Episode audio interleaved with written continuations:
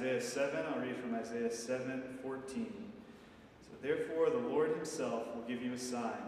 Behold, the virgin shall conceive and bear a son, and shall call his name Emmanuel. This is the word of the Lord. Thanks, Thanks be to God. Let's pray. Father, thank you for our time together this morning in worship. I pray that we would continue to bow our heads and hearts and minds to your word and that it would inform our, uh, inform our instruction, inform our faith. I pray that Dan would exposit your word faithfully to us this morning, that your Holy Spirit would be with him. In his name we pray. Amen. Amen. All right. I'm not sure how you feel. I always really like it when uh, either Christmas Eve or Christmas Day falls on a Sunday. I just feel like it's so helpful for my own heart and soul to be oriented around the things of our Lord. We've been spending our Advent season in Isaiah, picking some of those beautiful passages that speak of uh, the advent, the coming of Jesus Christ. We've really been moving backwards through Isaiah to this point. In Isaiah chapter 7, there is big trouble at hand. The, the future looks very bleak for the people of God. It's a fear filled season for them, a lot of unknowns. And they're about ready to walk into a long season of judgment, a long season of, of darkness, of, of quiet for us. I say quiet, not hearing from the prophet, not hearing from the voice of the Lord. And as they get ready to walk into it, they're looking where can they anchor some hope? Where can they anchor some faith during this season of time? And you just heard read for you where that hope will be anchored. Will be the last point of the sermon. But it is this therefore, the Lord himself will give you a sign. Behold, the virgin shall conceive and bear a son, and shall call his name Emmanuel. In the season, there, there's lights, twinkling lights, there's decorations, there's, there's greenery, there's ornaments, there's a lot of pretty, sparkly things. If, if that's all the further, though, that your hope goes, at best it's a distraction. At best, it distracts for a moment from the mundane, from the fading, from the, the difficult existence of living in a sin filled, cursed world. There's not real hope, it's just a distraction. The verse just read for you, really read for you twice now. That's where hope exists. That, that's where the hope lies, is the promise of a Savior. So that when things are difficult, and we live in a sin cursed world, not just theoretically a sin cursed world, but that your life experiences it. And maybe for the most part, things go smoothly for you, but occasionally uh, there's a difficulty, a hardship that comes around. Or maybe perhaps the providence is just difficult for you, that, that your health or, or your loss or the relationship you live in, that that difficulty is just always present. You don't really ever escape it. We need faith. We need hope that will sink deep down into the bedrock of God's goodness. Uh, that, that seeks his face, that goes into his promises and it holds there. Not as a mere distraction, but as something that grips our soul, that gives us direction, that gives us true and lasting joy.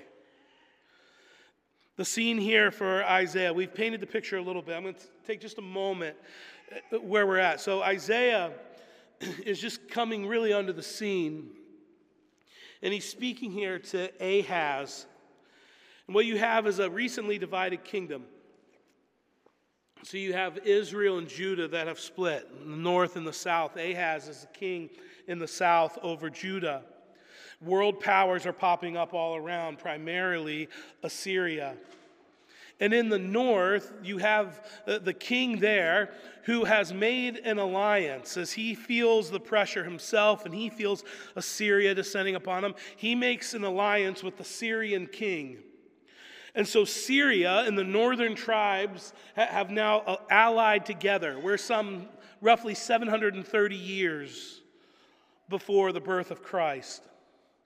And so they have allied together. And so you have Ahaz in Judah who's now feeling really insecure, feeling very vulnerable, feeling very alone. And what is he going to do? How is he going to react? Because you see in this text, what you have is, is you have the threat of Assyria, but now you also have the threat of, of Syria in the northern tribes, Israel combining together and coming after the southern tribes. And so David's heir here, Ahaz, is, is feeling this pressure. You see it in verse uh, 2. It says, When the house of David was told Syria is in league with Ephraim, the heart of Ahaz and the heart of his people shook as the trees of the forest shake before the wind. There's turmoil, there's panic. It is a fear filled, unknown, difficult time. And so Isaiah comes with this message in verse 4. Say to him, here's what Isaiah is to say Be careful, be quiet, do not fear, and do not let your heart faint. Do not fear. Be careful. Be quiet. Verse 9 really adds to the heart of what he's getting at. The end of verse 9. It says, For if you are not firm in faith, you will not be firm at all. If you are not firm in your faith, you will not be firm at all. What we need in the midst of our age, in the midst of difficulty, in the midst of hardship, in the midst of just walking this, this journey of life and its ups and downs, is we need faith that holds fast, that is anchored deep into the promises of Jesus Christ. Because if you're not firm in your faith, then you will not be firm at all. That is, you will find an anchor, you will find firmness nowhere else. All other ground is sinking sand. Everywhere else is shaky ground. It's waves, it's, it's the wind, it's whatever metaphor the scripture wants to use or we sing in songs. Eh, You'll toss to and fro. Your faith must be anchored down into Jesus Christ and Him alone. Because if your faith is not, you will not be firm anywhere. You will not find your footing anywhere. And so Isaiah, as he comes and, and he tells Ahaz, Your faith must be firm, he doesn't do it by saying, So don't worry, like it's not going to be that bad. Things, you know, I'll... he doesn't do it by denying reality. You look at verses Uh, 5 and 6, and he lays out exactly that they're coming down. Syria, the northern tribes, they're coming down. You're vulnerable. They want to set up their own king so that they have a stronger alliance against Assyria. And it's in the midst of that that the, Jesus says, Stand firm, that God says, Stand firm in your faith. Stand firm in your faith. So, what I want to do is look at three promises then that this text gives us. Because I can tell you, stand firm in your faith, but, but you're not just going to self will it. what are the promises of God that anchor our faith firmly in Jesus Christ? Well, this text gives us three promises. The first one is this that God promises that his church will succeed. God promises that his church will succeed. He says it here there will always be a remnant. Hard times are coming, the enemy is coming, but I will be faithful. There will always be a remnant. Now, if we were doing a full exposition of Isaiah, which we're not, I'm just cherry picking the best passages for our for Advent. Not the best, the ones that work best for us. But if we were to do a full exposition of it, you would see that early in Isaiah, an important part of Isaiah's prophecy is the names that Isaiah gives to his sons. He, he gives them the, the sons' names that are symbolic, serve alongside of his prophetic message. So that as he teaches and he preaches, then the name of the son sort of drives home the promise or drives home the warning, whatever it might be. And his oldest, his first son, is mentioned here in chapter 7, Shear Jashub. We'll just call him SJ. now, you probably have the same thing I do a footnote that points you down that tells you that name means a remnant shall return. When Ahaz is, is, is in a panic and he's getting ready, he says he's out checking the water systems for the for his area to make sure, hey, they're about ready to lay siege to us. And, and he's in a panic, and where am I going to turn to look? Isaiah goes and he meets him out in the field. And he brings with him his oldest son. A remnant shall return. And it, it is a symbolic reminder to assure Ahaz, to assure us of a reader of God's faithfulness. Earlier in Isaiah, you go back to Isaiah 6 and earlier, it talks about the judgment in a global sense that is coming. And it begins this metaphor that we've already seen a few times that Israel, Judah will be like a tree that is cut down, and what will be left is the stump. If you remember when we were in Isaiah chapter 11, we saw that already, that God promises judgment on Assyria. And there, as a whole forest of trees, he'll lay them all down, and they'll all be a big field of nothing but stumps. But then he talks about the stump of Jesse. And you remember the stump of Jesse. Unlike the other stumps, which, which kind of fade away and rot and die, the stump of Jesse, even though it seems nearly forgotten, it's over here, he preserves it. Jesse is David's father, if you remember. And it says, out of that stump, a shoot will come.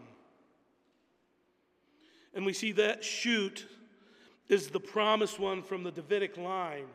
David himself, only the true and greater David. Jesus Christ will be the shoot from that stump.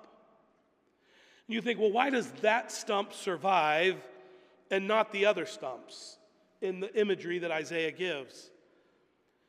And it's this because Jesus is not only the shoot that grows from it, he also is the root of the stump of Jesse. He is its source of life. His promises, it is Him that makes it exist. He is the root, He gives it life. It is built upon Him and His promises. It will not cease to exist. And so when all of this judgment comes and the stumps are being, the trees are being laid bare, and there's these stumps, the one stump that has Jesus Christ as its root, and Jesus Christ as its shoot, the God man, that is the one that will survive. In the Son's name, a remnant shall return. Yes, judgment is coming, but God will be faithful to his covenant promises we move on, we, we see that to be true for his church, don't we? He is committed to his covenant people. He is committed to his church. He is committed to us. We are his and he is ours. He will keep us to the end. His new covenant promises that he will write his word upon our heart, that he will forgive our sins that we will dwell with him eternally. So that Jesus would say to the disciples that even the gates of hell themselves will not prevail against the church. And so we, we're told if you don't have faith, you won't be firm at all. And here's the first promise God is faithful to you, God is faithful to his covenant promises. God is always faithful to his people, he is faithful to his church and He will provide for us. Secondly, God is sovereign over nations and kings. Why do we have faith in God? Because God is sovereign over nations and kings. you see this in verses 4 through 9, really, of our passage. In referring to, to the, the, the king of Syria, the king of the southern tribes, Rezin and Pekah are their names. We'll just we'll read here together. Verse 4 says, And say to him, Be careful, do not fear, and do not let your heart be faint. And look at the name that he calls these two kings and their nations because of these two smoldering stumps of firebrands. The fierce anger of Rezin in Syria, the son of Remaliah, because Syria with Ephraim and the son of Remaliah have devised evil against you, saying, Let us go up against Judah and terrify it, and let us conquer it for ourselves, and set up the son of Tabeel as the king in the midst of it. You see what he calls them? These two smoldering stumps? That's an insult. It's basically, you know, they're all smoke and no fire. Or they, they light on fire and burn out real quickly. There's, yeah, they're going to cause a little bit the damage, but there's nothing to worry about. And then actually, the Lord drops the metaphor and just tells them exactly what is going to happen. Look at verse 7. Thus says the Lord, it shall not stand and it shall not come to pass. For the head of Syria is Damascus, the head of Damascus is Rezin, and within 65 years, Ephraim will be shattered from being a people. And the head of Ephraim is Samaria, and the head of Samaria is the son of uh, Remaliah. And if you are not firm in faith, you will not be firm at all.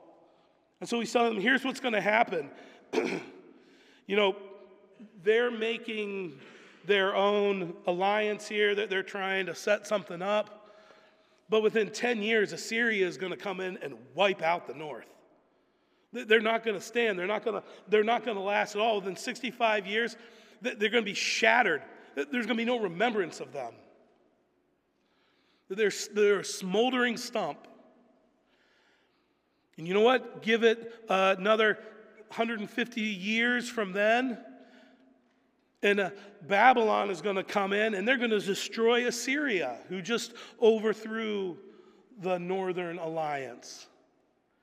He, he's saying these kingdoms rise, the nations rise, and they fall. They're nothing, they're, they're a smoldering stump. We see this play out throughout Scripture that the nations are but a drop in the bucket to our God. The king's hand is in, is the king's heart is in the, the hand of the Lord, and he directs it wherever he will, as rivers of waters, Proverbs tells us. He is sovereign over kings and over nations. He sets their boundaries. He raises them up. He sets them up for a time and he brings them down. And he's encouraging Ahaz I will keep a remnant. I will be faithful to my people. And listen, wherever you turn, I am sovereign over every king and every nation ever.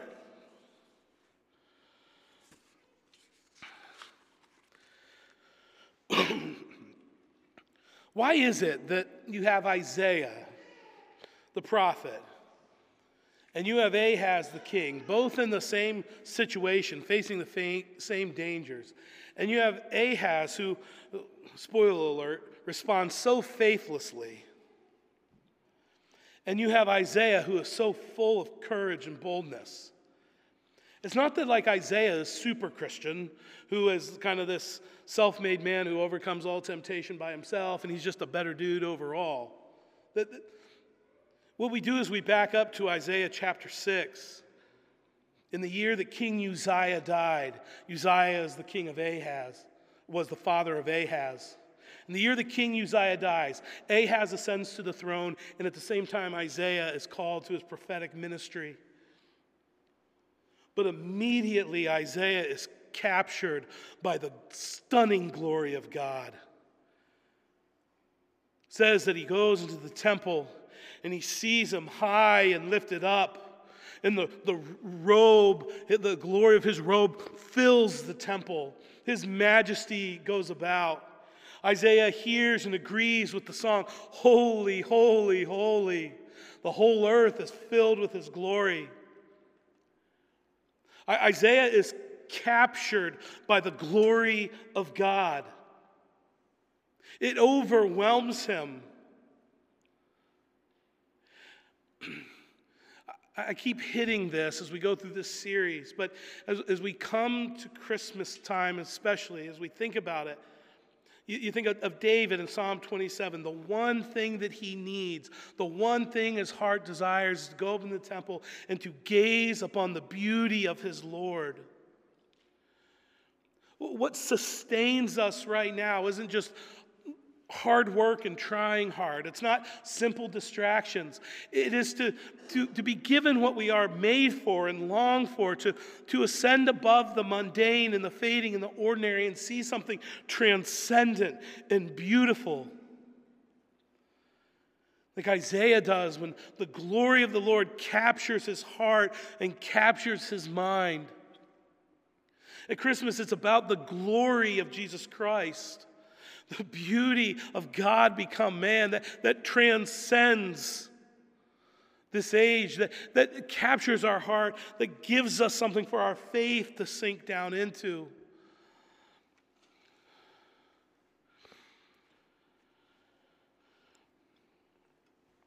And so Isaiah is captured by the glory of God.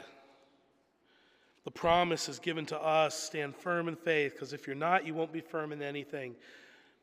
Why? Here's my promises God will build his church. Secondly, God is sovereign over nations and over kings. I'd be remiss not to.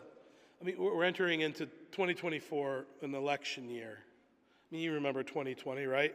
It's hard to believe that that was as long ago as it was. You know, we're just about ready. You're going to hear so many voices saying so much ridiculous stuff in the next several months. And I don't care where you are on the political spectrum, whatever, it's all just ridiculous. Let me tell you my true feelings about it. You, you don't know what's true, you don't know, and, and you have, I'm sure, good meaning, well meaning, whatever, but you, you have, they're just men. They're just men and women. They're human, they err. And the more you get them together, the more the system grows. The scripture is clear. The, the more becomes there's power, the more that there is money, the more that there is influence, the more corrupt it becomes, the more oppressive that it becomes. The, the less equity, the less righteousness, the less wisdom. That is why when Jesus comes, he's, he's called Wonderful Counselor. Almighty God, Prince of Peace, He rules in, with wisdom, with equity, with righteousness. Uh, remember, don't, don't put your allegiance, don't put your identity, don't stake friendships on listening to the voices over the next months. It's all shaky ground. If your faith is not set fully in Jesus Christ, then you won't be firm anywhere.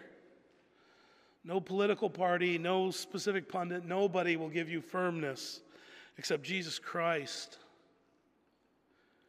in the midst of it, let us rise above the ugliness, the mundane, to something transcendent Jesus Christ and Him crucified, and Him risen, and Him glorified.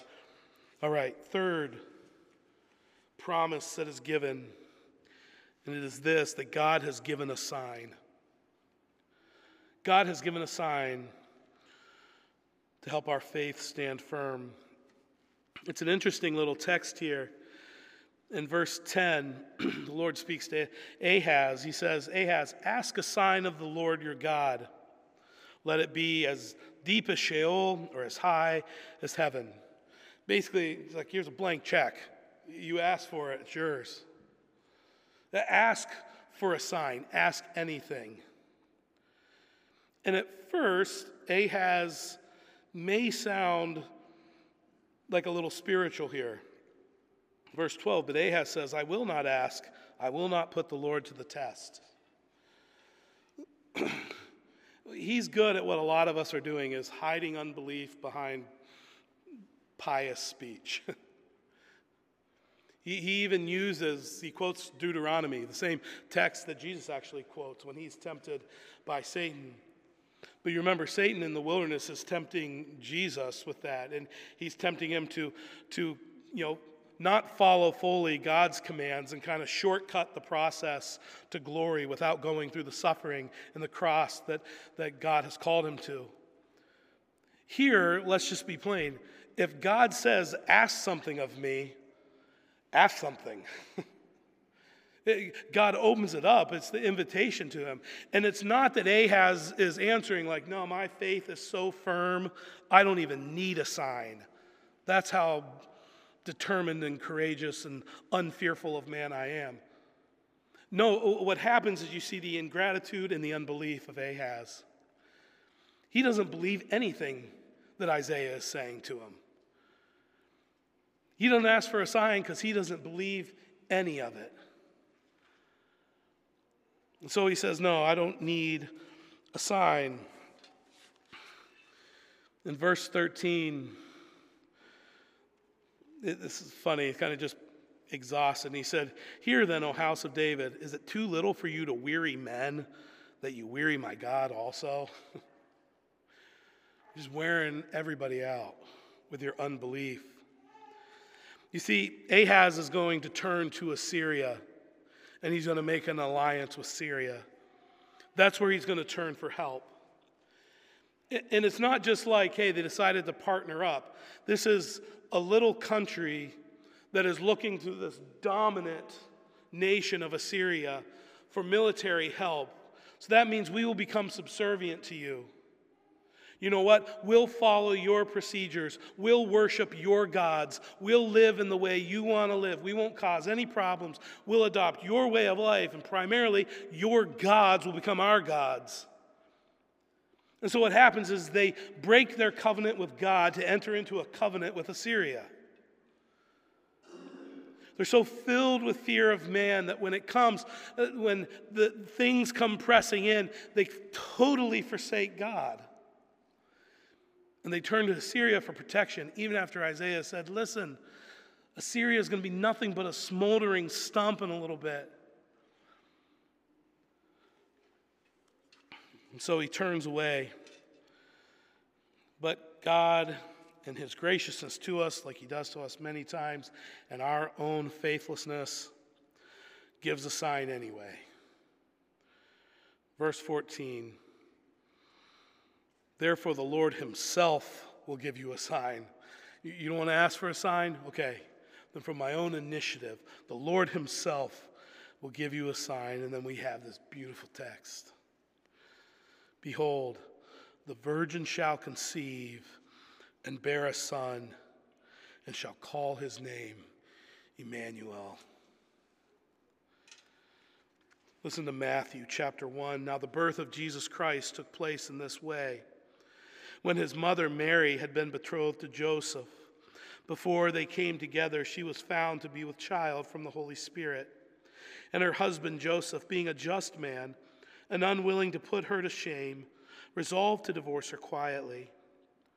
But as he considered these things, behold, an angel of the Lord appeared to him in a dream, saying, Joseph, son of David, do not fear to take Mary as your wife for that which is conceived in her is from the Holy Spirit. She will bear a son, and you shall call his name Jesus, for he shall save his people from their sins. And then in verse 22, all this took place to fulfill what the Lord had spoken by the prophet Behold, the virgin shall conceive and bear a son, and they shall call his name Emmanuel, which means God with us. When Joseph woke from sleep, he did as the angel of the Lord commanded him. He took his wife, but he knew her not until she had given birth to a son.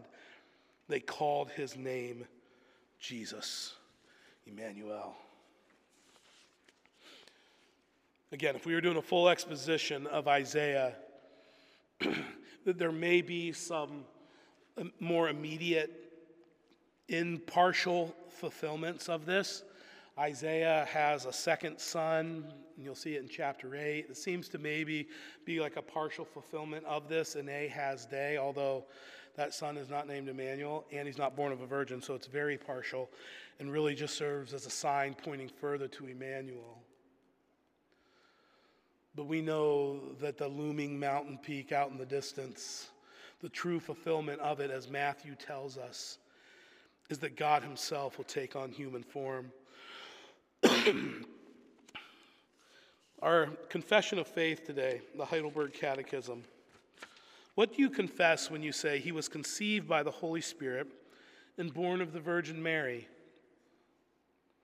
Answer that the eternal Son of God, who is and remains true and eternal God, took upon himself true human nature from the flesh and blood of the Virgin Mary through the working of the Holy Spirit. Thus, he is also the true seed of David and like his brothers in every respect, every respect, yet without sin. Who is and remains true and eternal God that is, that in becoming as one of us, Jesus did not cease to be who he eternally was and eternally will be. He did not cease to be the divine, he did not cease to be the begotten Son of God. He, he didn't transform into something. But the divine is now wed for all time with human nature so that it is a man. A man sits right now at God's right hand as king over all the nations. A God man. And a God man because of a miraculous incarnation, because of the virgin birth. It is the virgin birth that is how we have the uniting of deity with full humanity. So, Jesus, the Son of God, was born of, of Mary. That is, he comes to us as a man like Adam, bearing flesh, just as Adam bore flesh, but he does not come in the line of Adam. He does not come inheriting the depravity, the sin nature of Adam. He had to become man to live the life, to be the sacrifice that we needed. And yet he is the divine Son of God. He did not inherit that depravity Again, the virgin birth does that for us. So that then we can say, the second question there that we went over in Heidelberg what benefit then do you receive from the holy conception and the birth of Christ? He is our mediator, and with his innocence and perfect holiness covers in the sight of God my sin in which I was conceived and born. He is our Savior.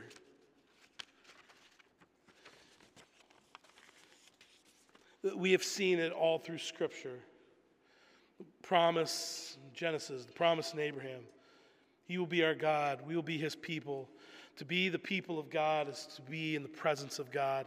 Moses says that if you take your presence from us, we are no people at all. It is to have the presence of God. And yet, sinful humanity cannot stand in the presence of God. And it's the virgin birth, it's the giving of Jesus Christ, it's the incarnation that makes it possible that God can dwell in our midst. And it doesn't just mean immediate wrath and judgment and death for us, it is peace and wisdom and hope because we are hidden in Jesus Christ. So, the true blessing, the true miracle, the, the, the true promise that our faith anchors down deep into is not just that God is with us, but that God is with us and He is for us. And He is so because of Jesus Christ, because of a life lived perfectly, because of a death died in our stead, because Jesus became obedient unto death, even death on the cross. All that is made up in the humility of Jesus Christ and then his exaltation and his resurrection, so that in union with Christ, we share in that. We share in all those benefits. So that the sign, the promise is God with us and God for us. Let's pray. Lord, we thank you for your word. Lord, we thank you for its power. Thank you for Jesus Christ. Lord, I pray for each one here. Lord, I know a lot of the conditions folks find themselves in, circumstances that are difficult, relationships that are difficult. Lord, and there's a lot I'm sure I don't know that you do. Lord, might the truth, the beauty of Jesus Christ capture their heart. Lord, be what is needed to give them faith that anchors down deep. Lord, help us to remember to believe your promises. Help us we're exposed again and again and again to the ordinary means of grace, of your word and prayer, the fellowship of the saints, your table. Each of those, Lord, would serve to drive home your promises. Lord, that your church will overcome. You're faithful to your people, that you are sovereign over all things, over kings and over nations. And you have given us this sign, which is a surety of our salvation and our victory that a virgin will conceive and bear a son, call his name Emmanuel. Lord, that was stated 730 years later at a point in history, an actual time in history, we have an event we look back on some 2,000 years later and we say, yes, God came to dwell among men. Lord, we thank you for that. I'll give you just a moment